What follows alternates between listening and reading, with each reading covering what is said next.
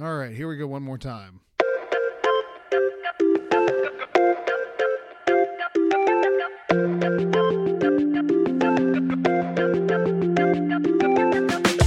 Welcome back, everybody. This is Jay Watts of Merely Human Ministries, and this is the Human Things Podcast. This is the podcast where we answer uh, C.S. Lewis's question if death finds us, let it find us doing human things. And as we look to answer the question, what are those human things? What are the kind of things that we should be doing, especially now? Again, coming to you from the heart of shelter at home, from the heart of social distancing. We ask that question as we are here, all of us restricted, those of us who have been benched, placed on the bench, told not to leave our houses as much as possible. What does it mean in this world at this time to be found by death doing human things? You know, in 1991, there was a movie that came out called New Jack City. New Jack City was in that, that was sort of a rush at that time of gangster movies inner city drug war gangster movies. And this particular one starred Wesley Snipes, Mario Van Peebles. It was directed by Mario Van Peebles. But the reason I bring it up is because in that movie, there was a refrain from the gang. One of the things that they said a lot was, Am I my brother's keeper? They asked that question. Am I my brother's keeper? Now, why did they ask that question? Of course, because this goes back to Genesis in chapter 4, verses 1 through 18, the story of Cain and Abel. And as Abel gives gifts that God finds honoring and acceptable, and Cain gives gifts to God that God finds less honoring, Cain becomes jealous. And even though God has warned him that he knows he's going to do it, he kills his brother Abel. And in the story, when he comes back, and God confronts him with this question Where is your brother? Where is Abel? Cain's response to him, an amazing lack of self awareness. In that moment where we all remember, not all questions are questions. Not all times, and all the times we're asked questions is somebody looking for knowledge from us. As a matter of fact, sometimes a question is a test of your character. I tell that to my kids because sometimes I ask them questions and I make to remind them after I ask the question and I see them looking for the answer. Daddy doesn't need information. He knows everything he needs to know. What I'm trying to find out is something about you right now. And that's the kind of question that was asked at that point. Anytime God asks a question, it's not because he needs information. He doesn't need Cain to tell him where Abel is. He knows exactly where Abel is. He needs to see the character of Cain laid out before him at this moment. And so he says, Where is your brother? To which Cain responds, I don't know. Am I my brother's keeper? And that's why the, the gang in New Jack City used this to remind themselves of the loyalty within their gang. The answer to the question is I am my brother's keeper. Am I my brother's keeper? Yes, I am. And that's what we all have going into this moment that we're facing right now. In Proverbs, take that moment of Cain saying, Am I my brother's keeper? trying to justify the fact that he has just killed his brother out of jealousy, and juxtapose that against Proverbs 17 7, where we're told a friend loves at all times, and a brother is born for adversity. What does that mean for a brother to be born for adversity? I remember back when I was in sales and I was just getting going and things would go wrong and I would go into those two friends of mine that were more senior salesmen that were very good, very accomplished salesmen and I would go into them when things were going wrong and I needed somebody to give me some guidance and I would ask them, I would tell them what was going on. And one of the things I learned from both of them especially at one point when I actually worked under one of them, under the authority of one of them, was that as much as they didn't like adversity in their job, they both saw when things went wrong, when orders weren't coming through, when factories weren't delivering, when there was a problem, far from being stressed about it in the sense that they would hide from it or, or not respond to or to try to hide it from the customer, they would immediately confront the problem And they both told me when I would ask them about this, this is where I earn the loyalty from my customer. This moment when everything has gone wrong, when everything looks to be all messed up, this is the point where I earn the money that they're giving me. Anybody can deliver when everything's going great. Anybody can send an, an order in. Any person that they're going to buy from can take care of things when everything's going great. This is the moment where we differentiate ourselves from the others. As a matter of fact, I just heard this recently from another friend of mine who is a financial advisor and who, for the the first couple of weeks of all of this, the financial instability that broke through put tremendous stress on him. And as we were talking over Zoom, he said, It's been hard, it's been difficult, but this is exactly why these people want to work with me. Because this is my opportunity to take care of them, to show them that they made a good choice in trusting me to shelter them through times like this. Again, anybody can deliver when everything's going well. The idea that the brother is born for adversity. Am I my brother's keeper? Yes, I am. Is meant to show us that this is an opportunity when things are going wrong to be the brother or sister that the people in our lives need right now and obviously, that's an expansive view of the word brother and sister. Not necessarily literally only our brothers and sisters, but the people in our lives that we look out and to find some way at this point to be there for our community. A brother is born for adversity.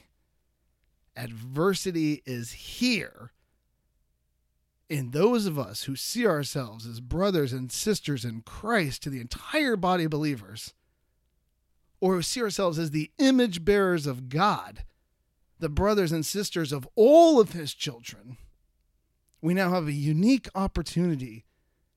Remember the last one, I talked about adaptability. If you listen to the first podcast, now we look to adapt our ways of loving adapt our ways of finding opportunities to be there. Am I my brother's keeper? Yes, I am. And I am born for adversity. Born at this moment to be there with them. Now, and just like those successful men I mentioned earlier in their jobs, now is the moment where I earn my money, so to speak. Now is the time where I show them what I can be when things are difficult or hard. So that's just a way of looking at this as a spiritual opportunity because it can be it can be overwhelming.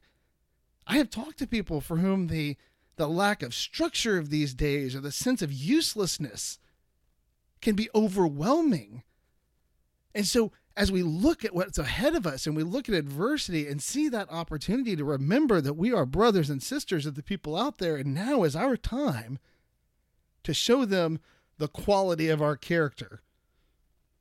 To show them that this is the time where we get to show what God has done through us, right? The wreck of a human being that God found in Jay Watts when he was younger, that guy would be worthless to you right now. But years and years and years of God refining my character through my relationship with Jesus Christ has made me something better.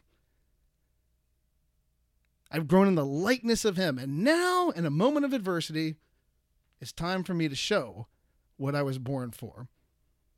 Now, the second part of this, the next thing I want to talk about, building on that idea.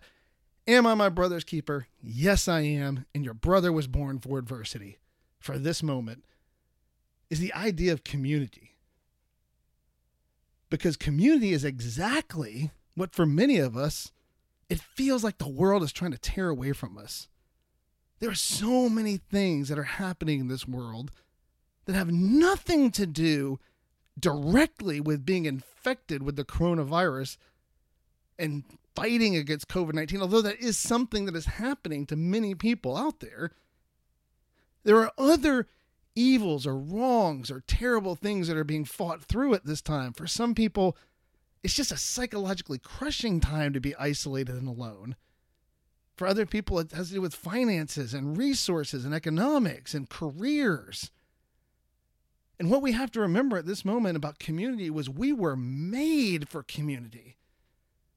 Now, one of the things I found interesting early on were a lot of the introvert jokes that were online, as if there was no differentiation between introverted and asocial. Now, that doesn't mean I don't think the jokes are funny. I'm introverted. I'm extremely introverted. I am very happy. There was an aspect of this where prayerfully I had to recognize how God had taken care of my family. And I want to pray, and I talk to my family, we have to prayerfully look after the needs of the people around us and remember the people that are struggling. But there was also a stupid, selfish joy that came from a capacity to read a massive number of books that have been sitting on my shelves for a long time that I haven't had the ability to read because of the comings and goings, not just in my own life and professionally, but in the lives of my kids and my family and the people around me. And so, as those those communal avenues and those communal opportunities were shut down, suddenly I was given the opportunity to read a whole heck of a lot. And as an introvert, that makes me happy. But just being introverted doesn't mean you're antisocial. It doesn't mean I don't want to be around people. It just means that I function differently in different aspects. I don't love being in the middle of a huge party, but I do like being with a small group of people and having the opportunity to have real deep conversations and to hear what's going on with people's lives. Being an introvert doesn't mean I don't need community. It just means I experience community a little differently than, say, my son Peyton, who's extremely extroverted. Community events feed him, they energize him. Social contact just makes him excited. For me, it's hard, but it's a good hard because I want to invest in the lives of the people that I'm talking to.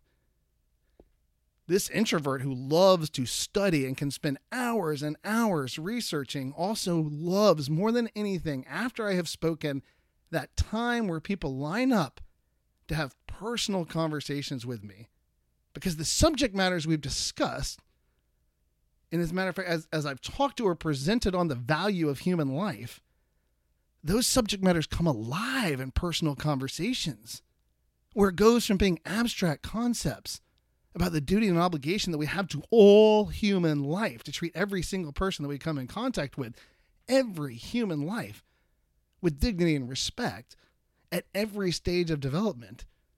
But then the person in front of me personalizes that. They humanize it.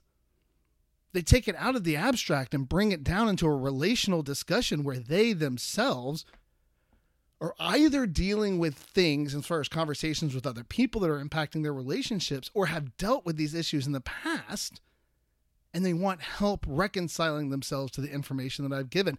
And I love that. That's relational, that's personal, that's conversational. And despite the fact that I'm an introvert, I'm also a huge hugger. Love hugging. And I'm not the only person out there. I know for some of you people, you seem to take pride in the fact that you hate hugging, which has always been a weird thing to me that people are so proud of. I hate it. Don't hug me. And they seem to glory in that sense of separation. But I'm a huge hugger, so I miss that aspect of it too.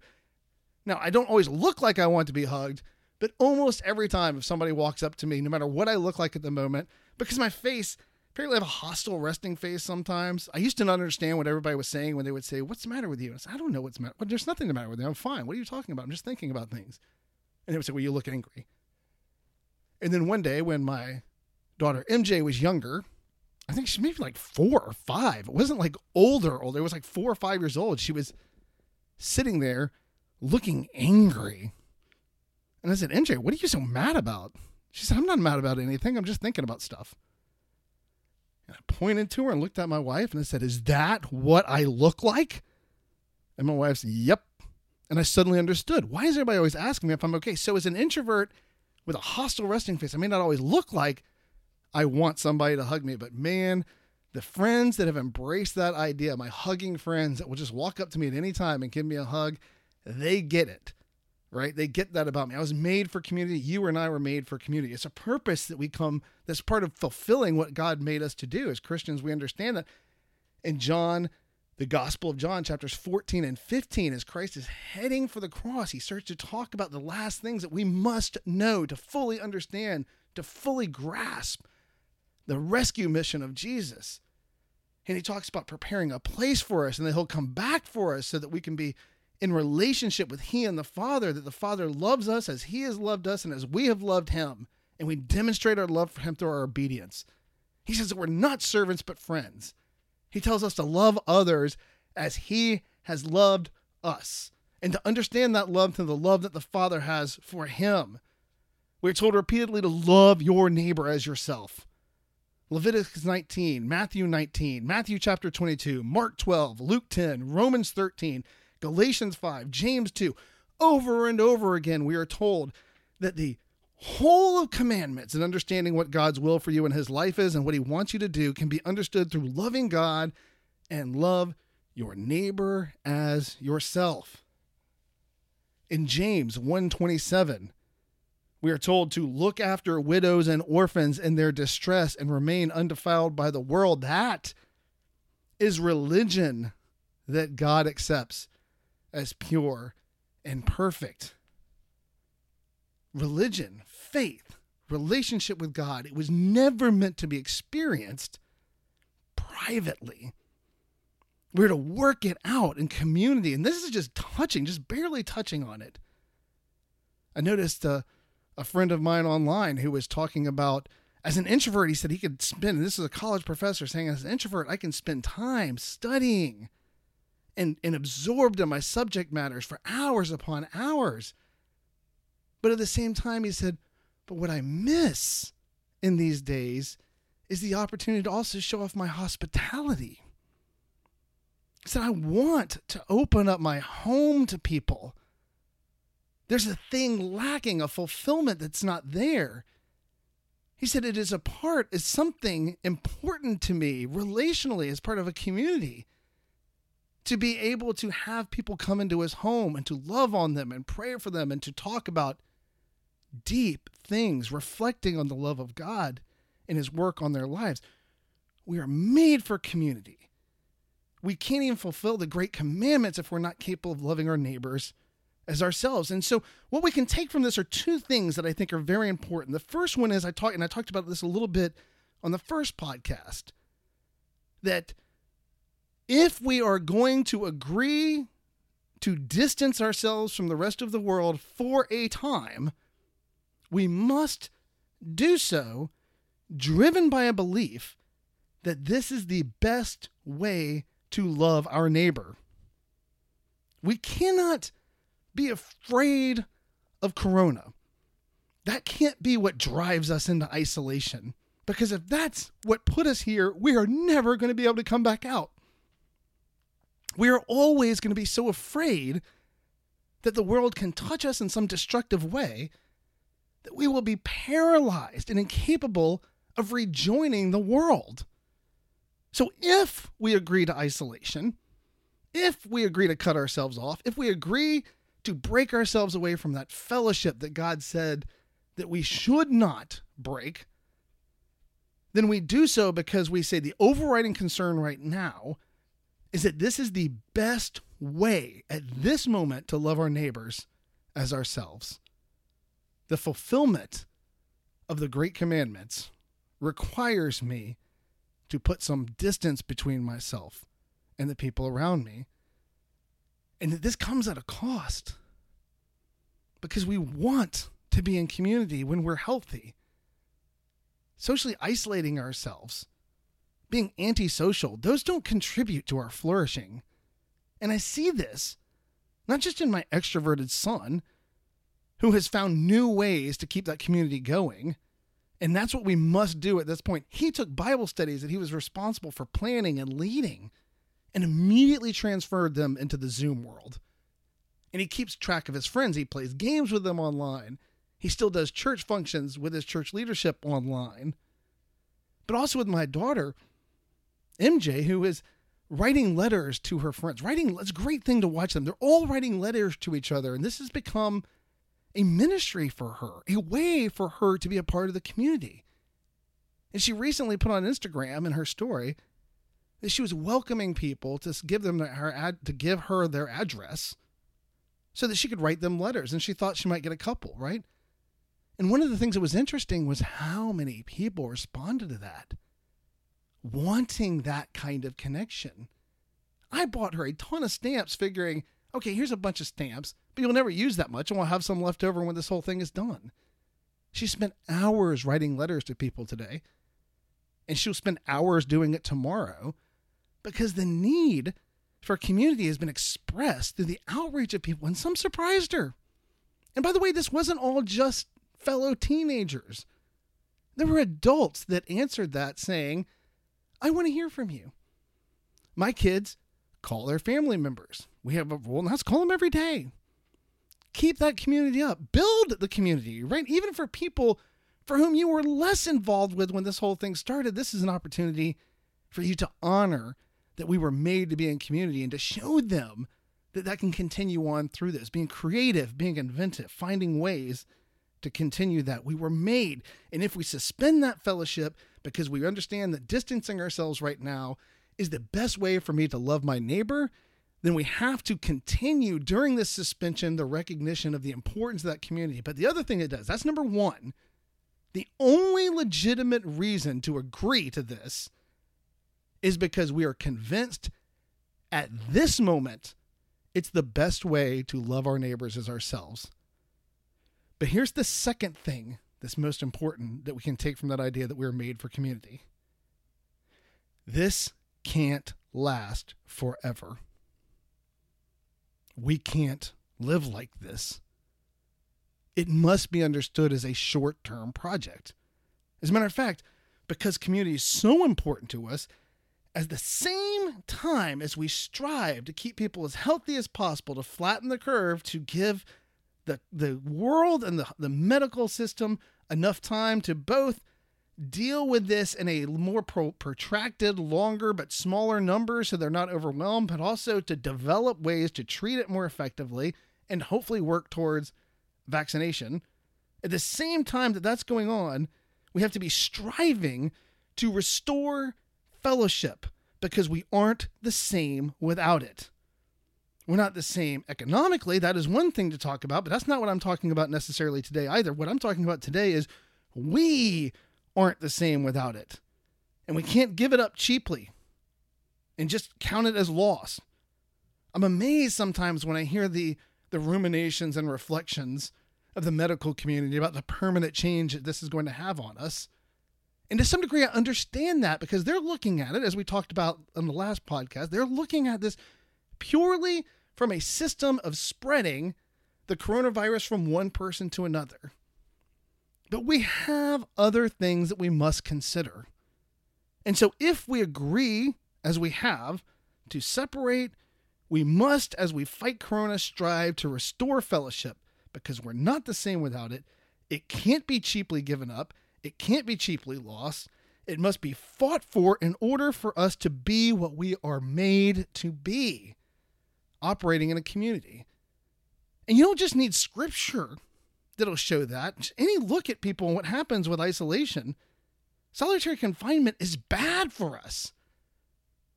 When you watch a documentary about the American prison system and they put somebody in solitary confinement, it's bad and very quickly goes bad. When I was younger, I used to read stories about people that tried these solitary uh, challenges of crossing the ocean or alone in a boat or or circumnavigating the globe or flying. And the aloneness was what got them.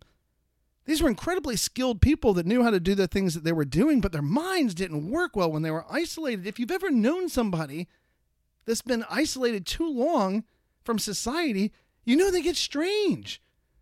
My kids were watching a show the other day and this is not unusual where they had a person who through tragedy or great loss has isolated themselves from the rest of the community and quickly became known as the town crazy person because they were kind of crazy. You see a literary example. One of my favorite books, one of my favorite authors is Fyodor Dostoevsky. One of my favorite books of his is Crime and Punishment. And that book largely centers on an intelligent guy who spent too much time alone and reflected on bad philosophy and bad understandings about human relationships and because there was no conflict with other minds to help him to see the flaws in the way that he understood the world just a just a guy who isolated himself and was just clever enough to come up with weird ideas that got him into trouble. Ultimately, leading to him believing that he had the right to kill another human being if he had a glorious enough future that he could establish as a result of that. If he was some sort of special man who was morally justified in destroying other life because his destiny was so great that it was wrong for other human beings to stand in his way. And all of these ideas later on, pointed out by another character in the book, they're cultivated by your aloneness. They're cultivated by the lack of ability for somebody to be there. And we look for artificial forms of community. In the last week or so that I've been reading about some of the weirder things that are going on in the world, one of those things is people falling in love with chatbots or people, and this isn't just the last couple of weeks, but in the last year or so, starting to express love for sex toys that have been given some AI capacity so they can pretend to be sentient, so they can pretend to have rational capacities. One guy, I was reading an article and it was clearly bizarre, obviously, but he said, I was able to make her exactly what I wanted. And I immediately thought of C.S. Lewis in his great book, A Grief Observed, where he talks about his memories of Joy, his wife, after she's died, and the danger of lingering in these images that he has of her because he says they're not her. They'll never be fully her. Why? Because they will always be agreeable to me. It will always be these great images, these great things, these moments where she was pleasing me in her person or in her in our relationship. And he said, and the real joy could be frustrating. She would come against him. She would fight against him. This gets into the problem of other minds, as philosophers talk about it, that area of that part of another human being that we can never fully know. We never fully understand what's going on inside the mind of another human being. And C.S. Lewis said that's what made her joy. It was the part of her that wasn't me. And that is what's been lost. I can fashion a joy, just as he says I can fashion a God in my head. In both ways, I can make them completely and totally, totally agreeable to my desires, to my whims, to my wants. But in both God and joy, the greatest part of those relationships is the other aspect of them, the otherness of them, the not me part of them. And that not me part of them is is best seen in conflict. That's where we bump up against each other. Solitary confinement, cutting ourselves off from the rest of society, is not what we were made for. And sooner or later, we got to go back there's a great analogy in World War Z, the book, at one point where they have come to live, the book, not the movie, live in some sort of safe departure from from the world now dominated by zombies. Don't you like how I take this into zombie talk? You know, as if that were elevating this conversation. But anyway, it's who I am. So I'm reading this book, World War Z, and you get to this point, and if you don't want any spoilers, I don't know, stick your hands in your fingers and sing to yourself for a second while I talk about this. The President of the United States, after the world has finally found a way to just live, says now we got to go back and fight.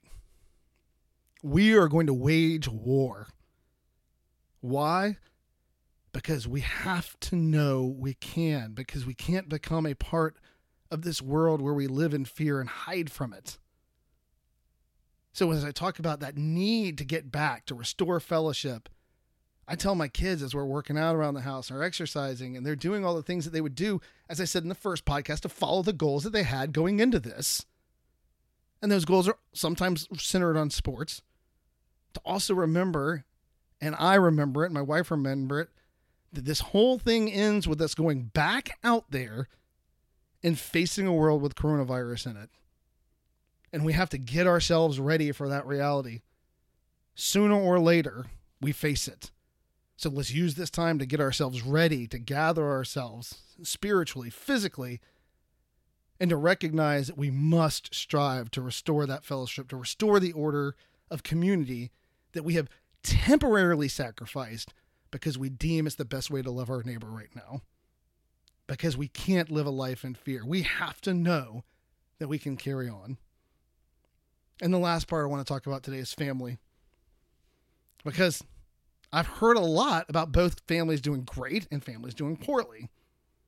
I've heard people that feel like they were suddenly stra- trapped in the house with strangers and there was a there was an accustomed time of them getting used to each other. I've heard of kids losing their minds and then I've also heard of families that maybe there was a moment of awkwardness at the beginning that are just rocking this time with their family and are seeing this as both a terrible time for society but also a good time for them to reacquaint themselves with the most important people in their lives. Family is so important as a part of this being made for community, of not being alone. We have to recognize the strength and power that comes with being together, especially from those people closest to us.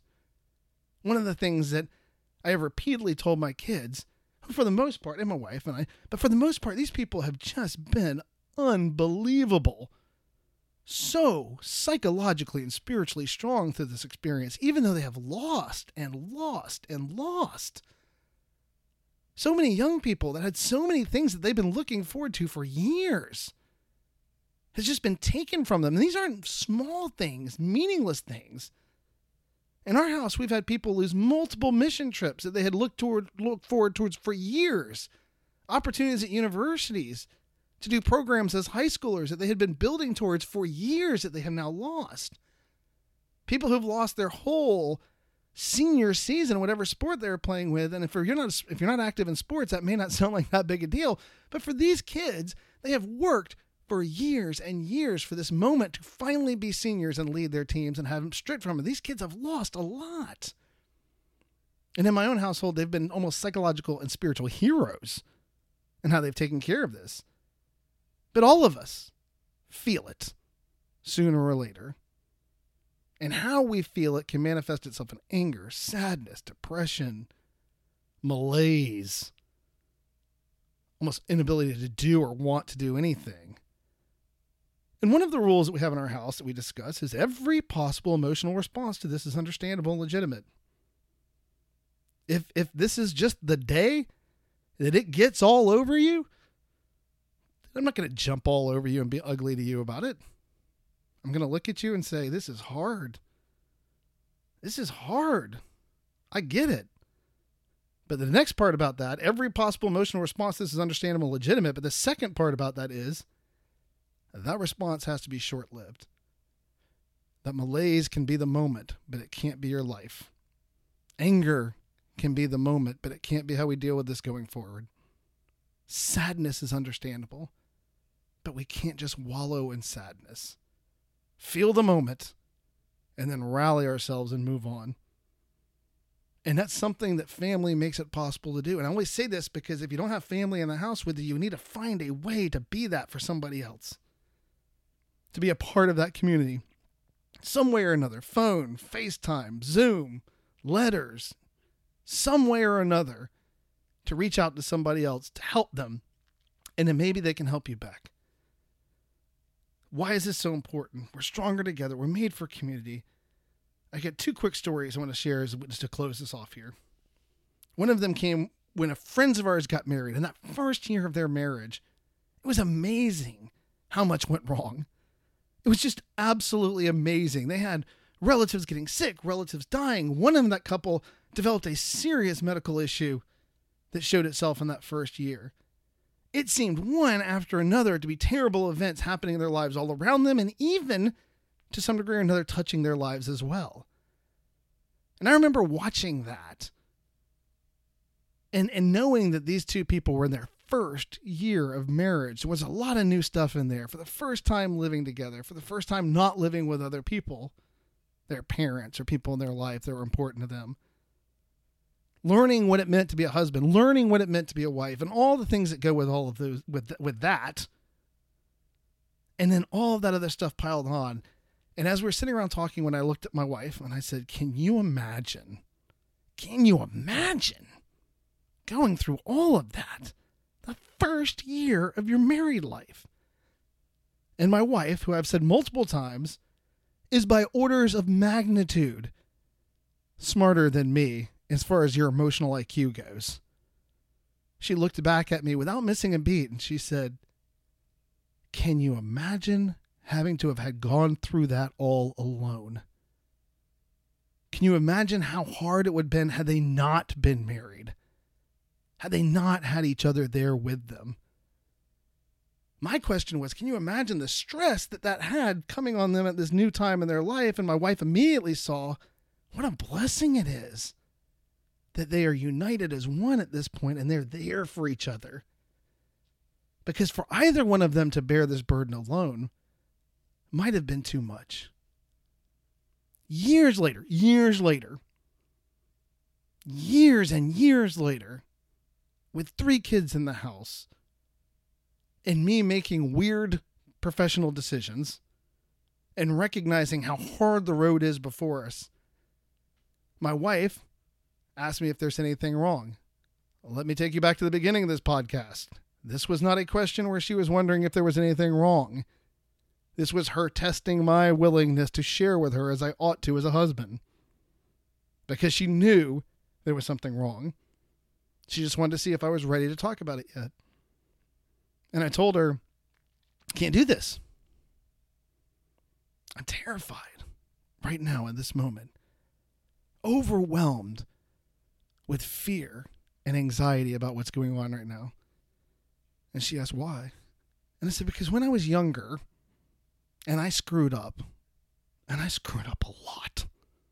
So when I was younger and I screwed up, it was just me. And I didn't care. If I had nothing, if I lost everything, I could start over again. I always knew if I screwed up, so what? Nobody cares what happens to Jay anyway we'll figure out a way out of this and we'll move on. I had a friend when I was younger who always called me the artful dodger. In college, he would say, You're like the artful dodger, man. You just, nothing sticks. You just figure out a way out of it. I said, So, this kind of thing when I was younger, sure, I wanted it to work, but if it failed, it was just me. But now there's you. And now there's the kids. And now there's all this stuff there. And I'm so afraid as I take on this monumental task that I'm going to fail you that I am going to fail the family. And she looked at me and she said, You're seeing this all wrong. Every other time you've had to face something terrible in your life, you've believed yourself to be on your own. It's not you taking this on, it's the five of us. One, two, three, four, five. It is our family facing this together. We got your back. We will be there for you. And all throughout our lives together, this is true. When I am sometimes stressed and overwhelmed with the stuff that I'm studying for work, with some of the awful things that are going on in the world, my youngest daughter will walk in the room, pull the computer off my lap, climb into my lap, and hug me. Just give me a hug at that point. Grab my face and turn it to her and say, Look at me, not that any longer.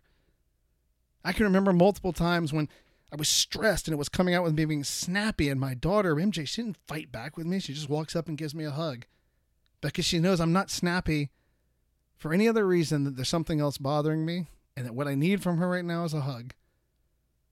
My son riding with me to the store to buy stuff. My wife pulling me out of wherever I am and making me do whatever it was I needed to do at that point to restore myself. And then I get to be that for them as well. So it's most important this time to recognize the strength that family can have if we're watching for each other and looking at each other right now and recognizing that the human thing that we may be able to do right now is look into the eyes of our kids and say, How are you doing? To have my wife look me in the eyes and she sees me drifting and say, Jay, how are you doing with this today? To stay connected, to stay checked in to always look at it as our opportunity to take this thing on together. It's imperative now that we be there for our neighbors, our family, and our friends. And I'd like to end it with, with some really cool stuff that you do see, right? If you've seen these parties where people have a birthday and their friends go driving down the street in a parade for them, or I saw teachers doing parades driving through the neighborhoods of their kids that can't be in school with them right now you see people finding creative ways to reach out and to, to, to encourage others, lift them up. That's what we have the opportunity to do right in front of us today. That's what this moment has given us. Am I my brother's keeper? Yes, I am. Our brother was born for adversity. You were made for community. If we agree to part, then we have to also agree that in order to be what we ought to be, what we must be, what we were designed to be, what we're intended to be, then we must do that together as a part of a community and we have to strive to restore that fellowship in fullness because we aren't the same without it.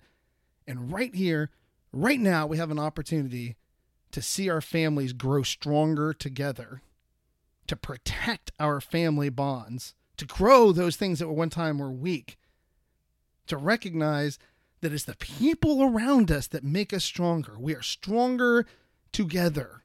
We can endure more together. Check in on your people, people. Look them in the eyes and make sure that they're doing okay as best that you can. Reach out to them. Just find some way to tell them that you love them. At this point, at this time, the human thing that we can do this week is remember we were made for community, we were made for family, we were made for adversity. This moment, this time, we earn our money, spiritually speaking. We show the world what we can do when everything else is going wrong. We get to do this. We don't have to do this. We get to do this. This has been Jay Watts from Merely Human Ministries. And thank you for joining us for the Human Things podcast. Until next week, remember from Olaf, all good things, all good things.